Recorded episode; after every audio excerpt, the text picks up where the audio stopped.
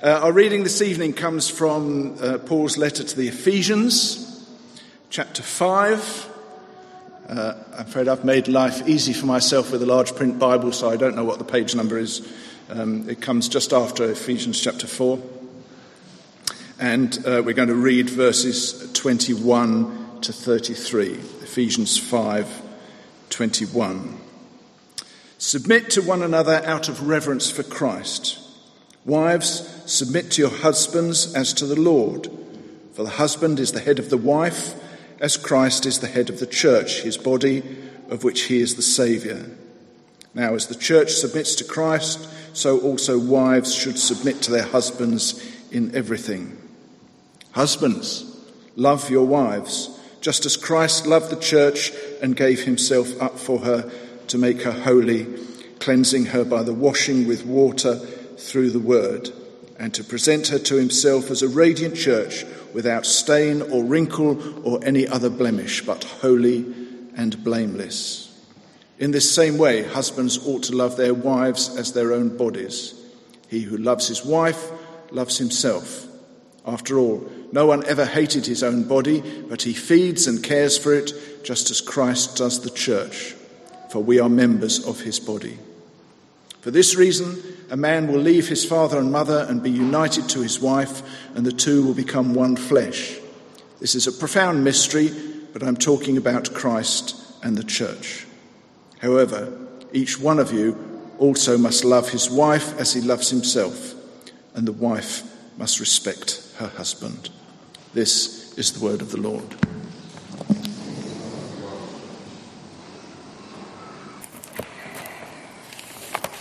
So, good evening, everybody.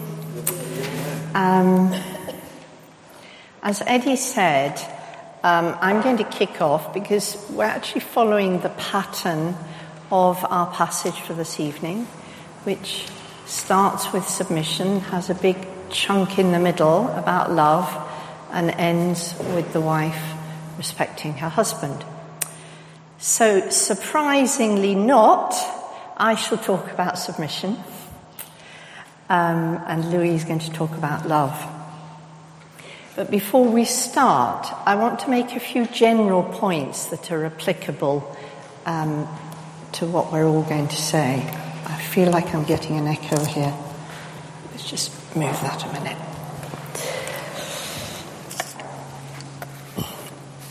I really, first of all, I want to echo what Eddie said. This is not an easy topic, and it's not an easy topic in a very mixed congregation. We're very aware that there are some people here who are married, some people who may be divorced or separated, some people for whom marriage is a longing, and others for whom marriage is definitely not on the radar. Some are widowed, and we speak out of an awareness of that, but we are speaking to a biblical principle of marriage. And in so doing, I think Louis and I were both aware how very countercultural this passage is. You would not hear this being spoken of. Submission, headship, authority in a secular environment. I mean, they would probably tell you were politically not correct and hound you out. And yet this is God's word, and it is a word for us. And it is really important that as Christians we understand what God is saying about marriage. So this is not going to be a kind of a talk about lots of great tips about a happy marriage. Maybe other opportunities for that. It is, however, going to be a talk on what we believe is the foundation of a happy marriage. And there's a slight distinction there. So the other kind of general point is just to say Louis and I were once young, once upon a time. Though we stand here now as one of the older, perhaps, members of the congregation once upon a time. I was trying to find a photograph, and I didn't have one digitally. You know, we had 4 small children, and I've just noticed one of them is here, except she's not a small child anymore. We had 4 small children, and we lived. I had 4 children in 6 years, and we lived in all the chaos and the pressure on marriage that that brings. But what we can stand here today and really testify to is the blessings and the real challenges of attempting to live out the passage that we've just read. And that's because we've been working on it for over 40 years. It didn't just happen. Neither of us was raised within a church situation that spoke about marriage. We had no teaching on what it looked like. And although my own parents were happily married, they came from a generation that was very private about personal matters. So we really began to get to grips with this about 3 years into our own marriage.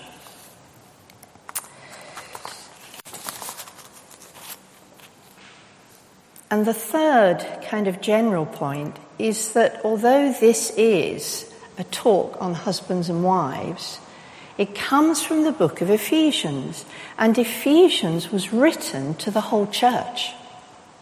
It was not just, oh, excuse me, you lot who are married, could you just go into that room and I have something specifically to say to you.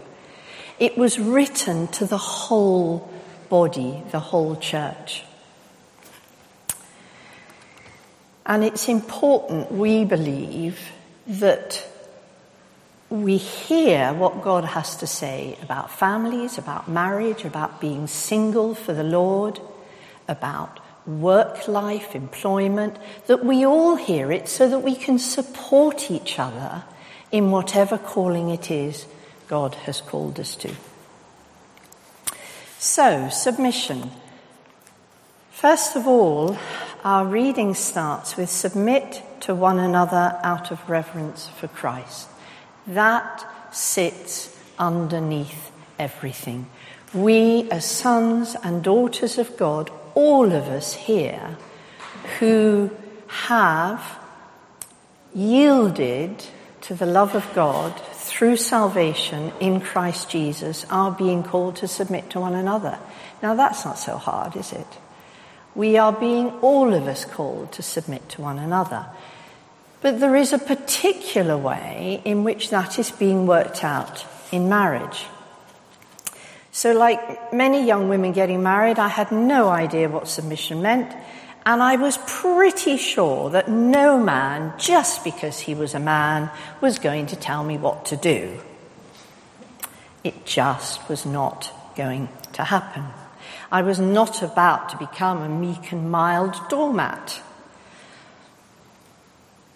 As Christians, I knew we're called to stand against oppression and injustice. And surely submission to your husband is simply another form of oppression. Wrong. Real submission, as I have come to learn and really value, is not the meekness of oppression, but a choice, a decision to harness our will to the will of God. And for me, actually, the challenge was submission per se, yet alone to my husband. I was a child of the 60s and rebellion was in the air, and I grew up in an era where there was entitlement and freedom. And I grew up really in what we used to call low Anglican church, where there was more preach on what not to do than on the love of God. So my challenge initially was to submit to God's love, to really grasp the enormity of his love. When Paul speaks of submission in Ephesians, when it is fully understood, he speaks of liberation. He speaks a message of freedom. And it is a message of God's divine provision for those men and women who are called to marriage. It brings peace and order into the potentially chaotic life of two people. But it's not a peace and order based on dominance and subservience, but a peace and order based on both husband and wife choosing to be submitted together as one before God. I say that now with absolute conviction and confidence. But in my late 20s, it wasn't so easy.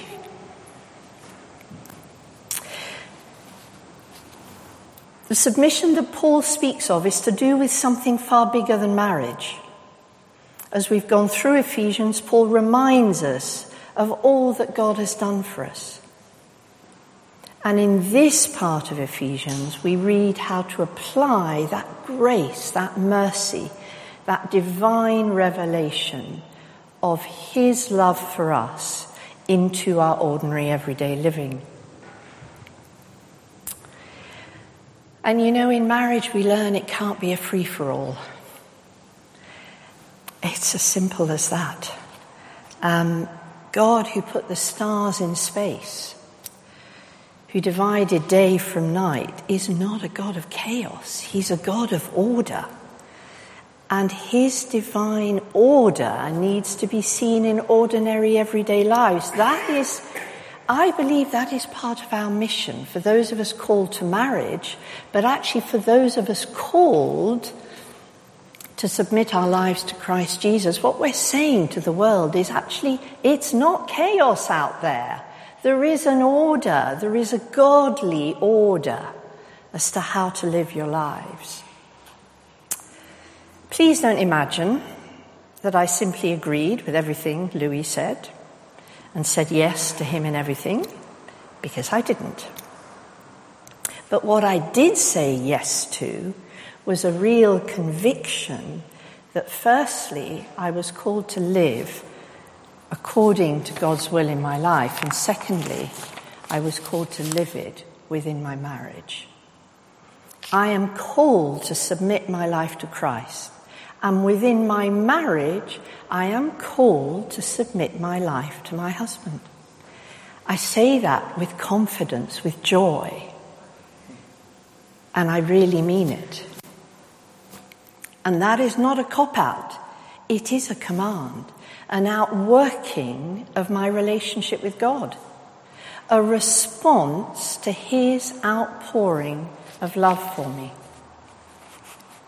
Louis will say more about this, but imagine, if you will, that marriage is like a visual aid to Jesus' relationship to the church, and submission is the natural response of the sacrifice of love.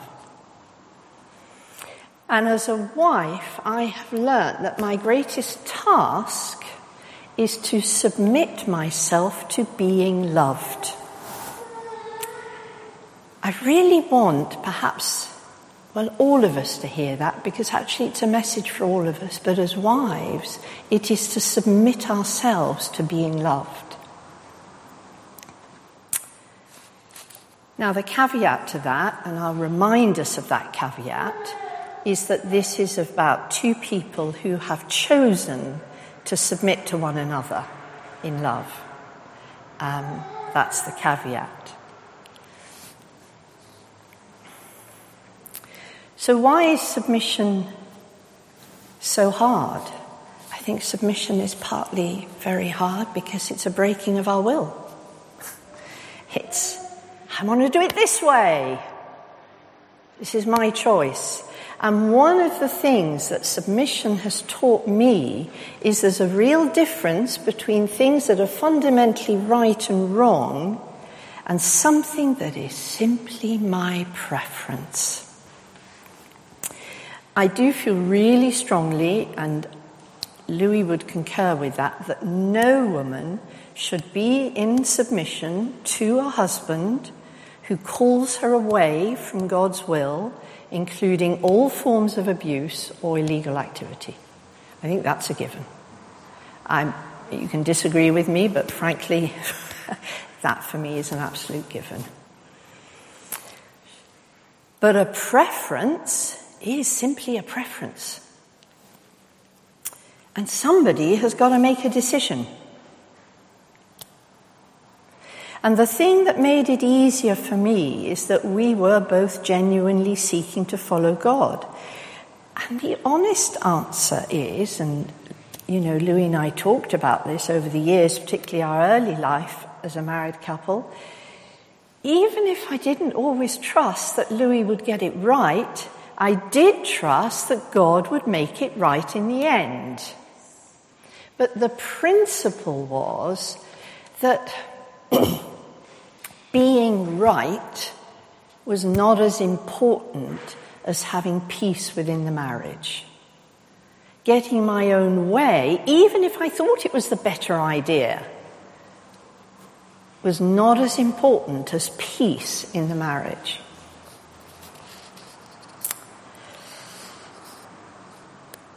Long before I understood that in Greek the word submission is linked to order, I could see that death to a marriage is jostling for position, a power struggle, bickering over silly things that comes out of both of us wanting our own way. And in the early years of a marriage, I think there is that kind of glow of not wanting to upset the other. Oh, I don't want to upset them, so I'll say yes. But gradually something builds up, and you think, oh, darn it, and then it all starts to explode. And that's a very negative reason for submitting. As John Stott put it, submission is a humble recognition of the divine ordering of society. Submission within a Christian marriage, I don't believe, diminishes me as a woman. And you know, I said this to Eddie and he laughed. I said, Eddie, you know, I'm not a pushover. Ha ha ha. No, I'm not. I have a strong will. I've held senior positions. I am a perfectly competent individual. But I still believe that submission within a Christian marriage does not diminish me as a woman. Rather, it frees me to get on with what God wants me to do. When we submit, we're submitting to a whole life in Christ. And we're not submitting to cultural expectations. There's a whole thing that gets tied up in Christian marriage, and it really is rubbish. Well, the woman cooks and cleans and looks after the children. Do you know what that is? That is a cultural expectation. That is a cultural issue. That is not God's word. The two things are quite different. I rejoice that I have 4 amazing son-in-laws who cook, who clean, who hoover, who change nappies, who are hands-on with all their children.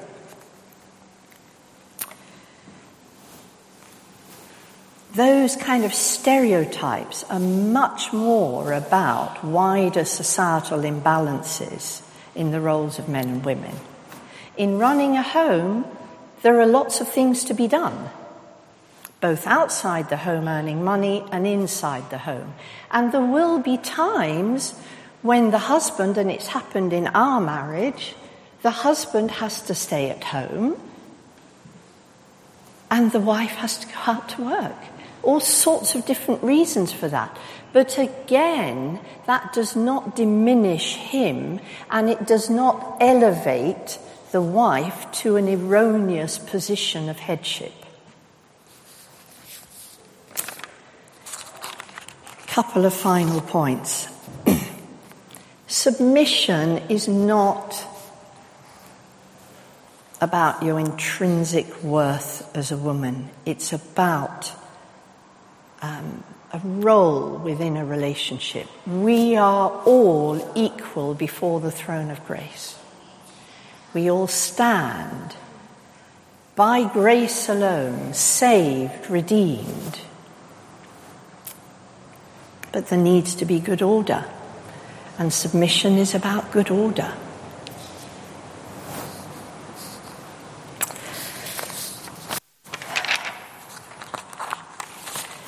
There's lots of things I could say, but I think the final thing I want to say is I really... a lot of my prayer times when I was younger, and still now, but as we were establishing our marriage and establishing what it meant to have this whole kind of headship submission, I would pray that Louis would hear God, because I needed him to hear God on our behalf. I needed him to hear God. And that would be my prayer. And God was very merciful. A couple of little incidences. When I had just 3 little ones, my mother died, I was really quite grief-stricken. And Louis suddenly said, "These lovely people in Germany have invited us to use their holiday home to go on holiday." Do you know what? I said, "I'm not going. I don't want to go to Germany for a holiday. Well, what's there?" I just couldn't deal with it. I didn't want it. I didn't want to be told where to go on holiday. And he was so firm, and he said, "That is where we're going." And we went, and it was the start of 12 years of the most wonderful family holidays in the Black Forest of Germany. But I had to submit, and he really had to say it as it was. And another time more recently is when we were leaving St. John's Park, living in St. John's Park. Louis knew we had to move for all sorts of different reasons, and I was just, we've been here 25 years and all my memories are here, and this is really too difficult, and we can't move yet, and I'm not ready to move yet. I am not ready to move yet. And yet, in principle, we knew we had to move.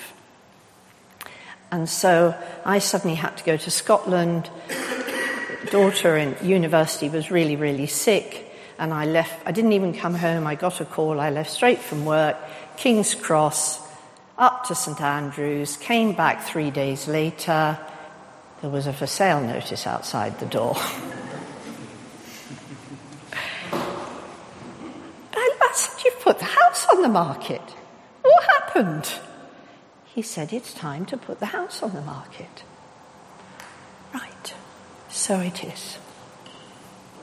What could I say? He was right. He was right.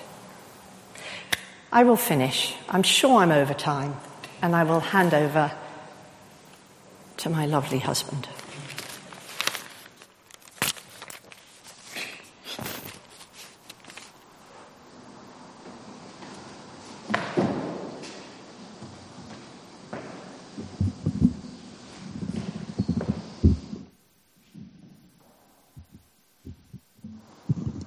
Has it really been 43 years, Victoria? Feels like yesterday when I hear you talk. So much talk about love and submission, and I have to keep remembering that really Paul, writing to the Ephesians, was writing to people who weren't underwriting the morality and the behaviors of that society in which the Ephesians were living. They were people who wanted to challenge that society. And our call really is not just to underwrite whatever's happening around us, what people think about love and morality and all the rest of it, but to challenge it with a better version, a Christian perspective on living together, living as a community, living as parents and children, living as husband and wife. And so Victoria has been talking about submission, and my job now is to talk about love, and it's particularly how to love your wife. Now, this is by no means intended to be some sort of manual, instruction manual on how to do it. I'm a learner, like every husband. I still have a long way to go. I often get it wrong, but I'm committed to trying to do it God's way, doing it in the way that the Bible has set out. And that's what I want to share with you. It's my commitment, my love for my wife, which I want to be have a biblical perspective on her, on us, on our family, and so on. And as I started thinking about submission and love, and I'm supposed to talk about love, I found that defining submission and love really becomes very difficult. It becomes difficult when you see it biblically to distinguish between biblical love and biblical submission. As Victoria says, we're called to submit to one another. And just think about this. Love and submission are different words, but if you explain, what does submission mean? In scriptural terms, it means to give oneself up for somebody else, just as Jesus gave himself up for his church. And then what does love mean? Well, it's the unselfish, total self-giving, which is founded again on Jesus' sacrifice. It's at the heart of the Christian faith that we learn how to relate to each other in a way that models, in some way, reflects the immense love that Jesus poured out for us. Selfless love, undeserved love, really. Now, you may have noted, I hope you noted, that there are many more verses or many more words in this passage about the husband's love than about the wife's submission. And I found that very consoling. And I hope that you've also noticed that many of the demands that are made upon the husband make it impossible to accuse the Bible of chauvinism. And there's nothing there in that scripture or in any other scripture about husbands and wives that kind of mandates, gives us a right to abuse or to exploit our wives or any other woman for that matter. Wives are asked to submit to their husbands, but husbands are asked to lay down their lives for their wives in the same way as Jesus laid down his life for his church, for all of us. Jesus made the ultimate sacrifice for us, so husbands must be ready to make the ultimate sacrifice for their wives. Marriage involves sacrifice, almost by definition, because those of us who are married, there is a sacrifice involved in giving up the independent I for the interdependent we. Submission is not an easy aspect of marriage for the wife, and sacrifice equally is not an easy aspect of life for the husband. What we see here is that Jesus and his church are the model for the husband-wife relationship. That's Victoria's already said that. The instructions the Apostle Paul gives to husbands and wives reflect the heavenly bridegroom and bride model, and that is supposed to be reflected in every husband-wife relationship on earth. As a husband, if I ask, how should I behave towards my wife? The Bible's answer is, look to Christ, the divine bridegroom, and his relationship to the church, which is love her, sacrifice for her, listen to her concerns, take care of her, be sensitive to her needs and her hurts, and be as sensitive to these things as you are to the hurts and needs of your own body.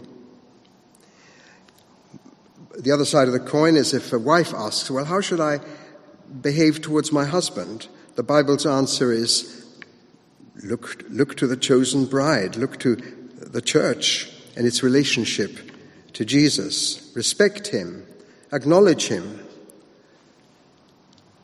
let him be the head of the family, respond to his leadership, listen to him, praise him, be unified in purpose and will with him, and be his true helper. It goes back to Genesis. The woman was the helper of the man. But in exercising headship over his wife, the husband is carrying out his God-given responsibility, reflecting Jesus' headship over the church and his care for the whole of humanity.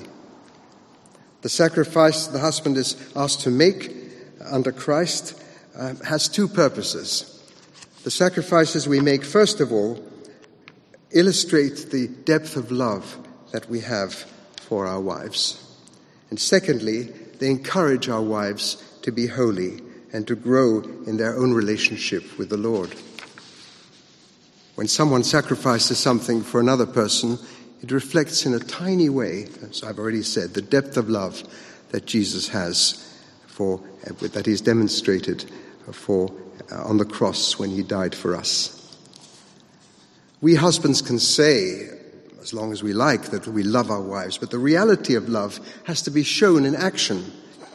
Some of us here this evening may not have been very sacrificial in our relationship with our wives. Maybe our marriage has been struggling. Maybe we find life really tough. Maybe one of us is thinking, well, you have no idea what my home life is like. If you knew the way that my wife treated me, I don't think that I could make many sacrifices for her. Well, just think. Jesus didn't wait until we deserved his sacrificial love. He died for us while we were still unrepentant sinners. And if we want our marriages to get better, we may have to be ready to make certain sacrifices to help our wives to be the women that God wants them to be. In practical terms, that may mean that you can't play golf, or you shouldn't play golf every single Saturday morning, or spend every single Saturday afternoon watching a sport. Instead, maybe do something companionable with your wife once in a while. Do some gardening with her, for instance, or go take her for a long walk, or, dare I say it, go shopping with her with a good frame of mind. It's when your wife knows that she is so important to you that you're prepared to give up something that you're passionate about, something else, whatever it is. That makes it easy for her to love you and to follow you. And in our own faith walk, if you think about whether we're married or not, it's Jesus' love, unconditional love for us, that helps us to continue following him when through all the ups and downs of life, even sometimes when we don't feel like it. But we married men should not skip over the all-important second part of verse 28, which says that sacrificing for our wives is also sacrificing for ourselves. The verse reads, "He who loves his wife loves himself. In marriage we become one flesh." This means that whatever happens to her actually happens to us as well. It's not a matter of never playing golf on a Saturday morning, or never watching sport in the afternoon. That's really not what we're talking about. But we're talking about the willingness to sacrifice something in order to reap the benefits ultimately ourselves, both spiritually and in other ways. But what I really, really want to focus on, which was, all of this has been a preamble, are the words in verses 25, 27 that sound so strange, sounded very odd to me when I first heard them. They're strange to modern ears. "Husbands, love your wives, just as Christ loved the church and gave himself for her by washing her with water through the word, and to present her to himself as a radiant church, without stain and wrinkle or any other blemish, but holy and blameless." What is Paul talking about? My first reaction to these verses was to think, well, Victoria is in many ways a much holier person than I am, so how can I make her holy? And the language is odd, because it is written to first-century believers who had an understanding of the Old Testament sacrificial system, where God required lambs to be offered to the altar that were unblemished and free of imperfections, and they had to be washed and cleaned in a certain way. These Ephesians also understood, however, that under the new dispensation, Jesus, the Lamb of God, was the perfect once-and-for-all sacrifice for the sins of the world. And that made animal sacrifices, of course, redundant. And now, those who seek to follow Jesus' example, his example of love and his example of submission, are washed clean by living, reading and studying and living by the Word of God. Here Paul is applying it to husbands in helping their wives to be holy, washing her with the word of God. And as I puzzled over this, I found that there were 7 ways that I could think of immediately in which a husband can help to make his wife holy. I shall share them with you now. They are, first of all, to give her the word of God. Secondly, to give her space, make space for her for her own life with God, her own devotions. Thirdly, pray with her. Fourthly, talk to her about what God is saying to you, what he's doing in our lives. Fifthly, honoring her before others. 6, helping her to develop her own gifts and talents. And seventhly, leading her by example. I want to say a few words about each of these with direct relevance to our own relationship, our own marriage and our family. When Victoria and I were married 43 years ago, we did not know the Lord then as we know him later, got to know him later in our lives. We not made that personal commitment to Jesus. However, I felt that it would be a good idea to give her a Bible on our wedding day. And I remember writing inside, I don't even know what I meant at that time, really profoundly, at the depths level. But I wrote inside, I hope that this book will encourage and comfort and guide us throughout our life, married life. Love, Louis, on our wedding day. And we left it at that.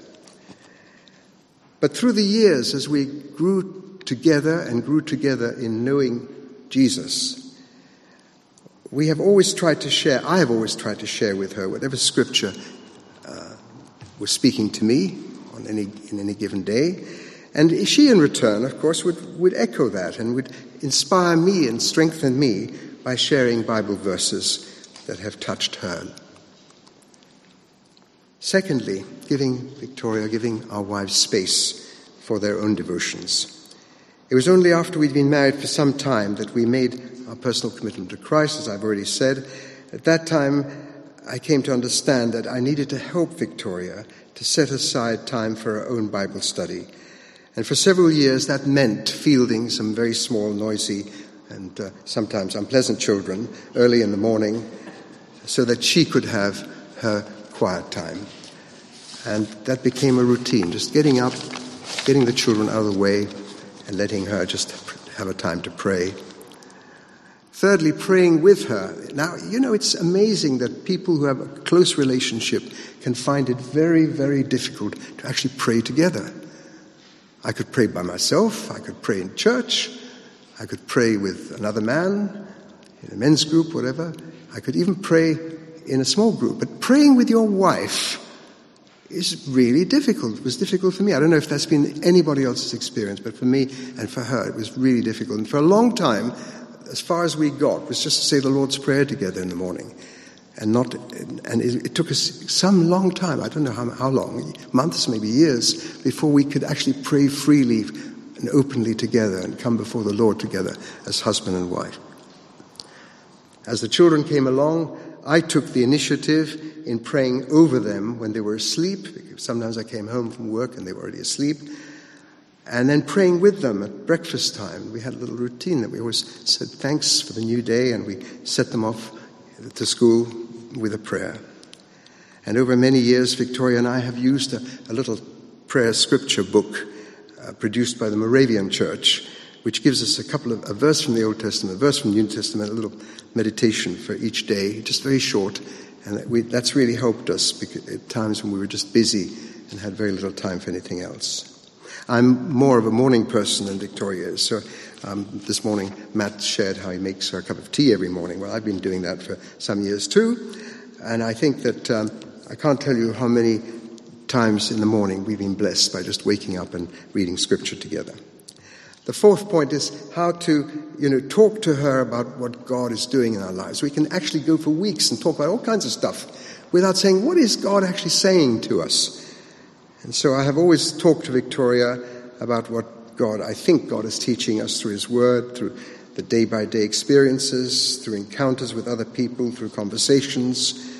But more importantly, when I go through a very hard time, and I often have dry periods when I find it difficult to pray, difficult to read the Bible, and then she reverses the process and she tells me how God is speaking to her through our circumstances. And that's been an endless source of strengthening for me. It's been God's provision in my own spiritual life. Fifth, and maybe most painful, is honor her before others. One of our daughters remarked this week, and I'd completely forgotten about this, that when they were children at home, I often used to praise Victoria and honor Mummy before the children. And she reminded me that from time to time I would talk about Victoria and read that famous passage from Proverbs 31 about the wife of noble character, and I would try and match Victoria to that passage in some way. But the other side of that particular honoring your wife thing is don't dishonor her. For many years, I had a real tendency to tell negative jokes, negative humor, little jokes at Victoria's expense, which I thought were hilariously funny and would raise a laugh. And it took me a while to realize that all negative humor, particularly directed at your life partner, it's a little joke about some funny foible or quirk she's got, that can really be hurtful. And ultimately, negative humor can undermine that love that should be there between the two of us. She needs to know that I build her up in front of others, including the children, and I need to know that she does the same for me. Sixth, encourage her in her gifts. Now, this is a really tough one because, you know, it can be difficult for us men with our big egos and our desire to be up front, that to realize that there are areas of life where our wives are just more competent than we are. And Victoria is much more competent than I am in several areas of life. And I've learnt a simple lesson that headship is not always the same thing as leadership. I can be her head, but she can lead in certain situations. We operate situational leadership in our home. There are certain things which she's really competent, and I wouldn't dream of, I just have to step back and let her get on with it. And other times when really I feel competent, I'm able to do it. But I'm still the head of the family, and I need to exercise that headship by freeing her to shine. Now, that is, all Christian leaders can learn from that, that sometimes we just have to get out of the way to let other people, others for whom we care and over whom we are the head, actually shine and use their gifts and speak and sing and do whatever. And thank God we're in a church where that happens, that there's an awful lot of releasing of gifts in a community like ours, for which I'm profoundly grateful to the church and to the Lord, of course. And seventh, lead her by example. In this morning's sermon on the same verses, Matt Baker talked about how women are often thought to and often considered to be the spiritual ones, even in church. And somehow all that religious stuff is down to the woman. But it's up to us husbands and up to us older men and more mature, not just old, but more mature and Lord men, to actually lead by example.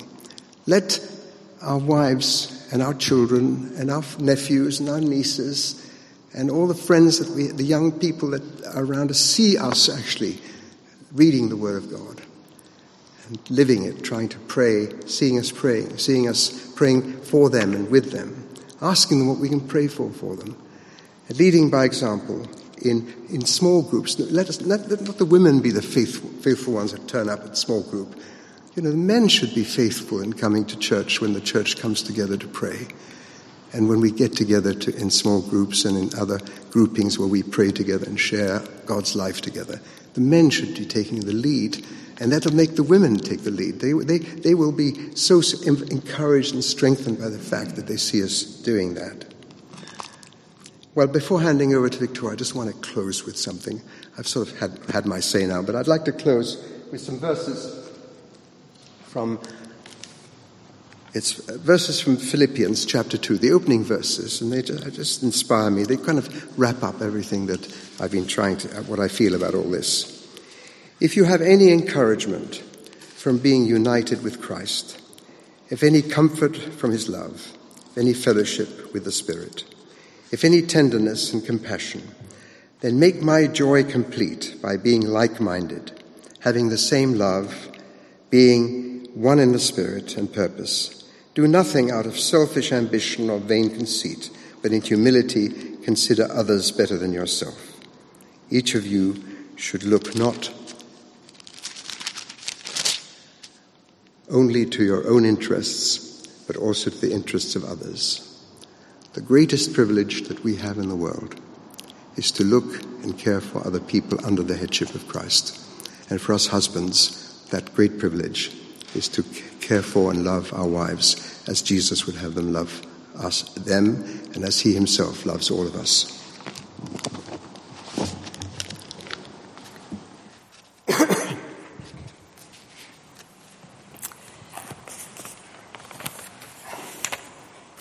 Louis doesn't actually know I'm going to say this bit.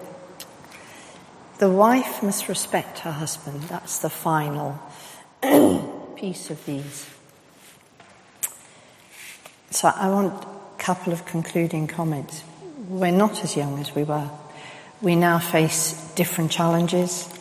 But in it all, I think the decision for Louis and for me to submit to God's purposes and his will is the gift that is going to take us through the rest of our married life, times of arguments, a lot of lack of clarity over the next few years. But that is what marriage is about. It is submitting to one another under God in love. And the final thing is I do want to honour my husband. One of the greatest gifts of love that Louis has actually given me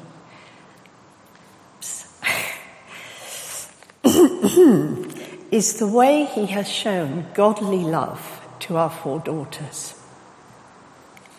Now, some of you may be aware that Louis grew up with actually non-existent fathering. And it became very clear to me in our marriage that it was his relationship with God our Father. And I say this to those of you men, actually, who have perhaps not been fathered as well as you think you might have been, that your Father God can give you the gifts of fathering and the gifts of loving as a father. And the love that he has shown a house full of sometimes 5 quite difficult women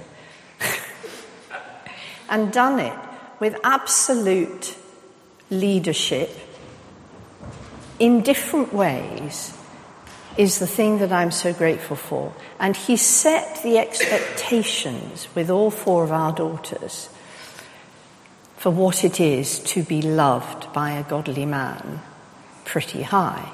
And I am just grateful to the Lord that I now have 4 amazing son-in-laws. But I do just want to say that God can take a fatherless man and make him into a father.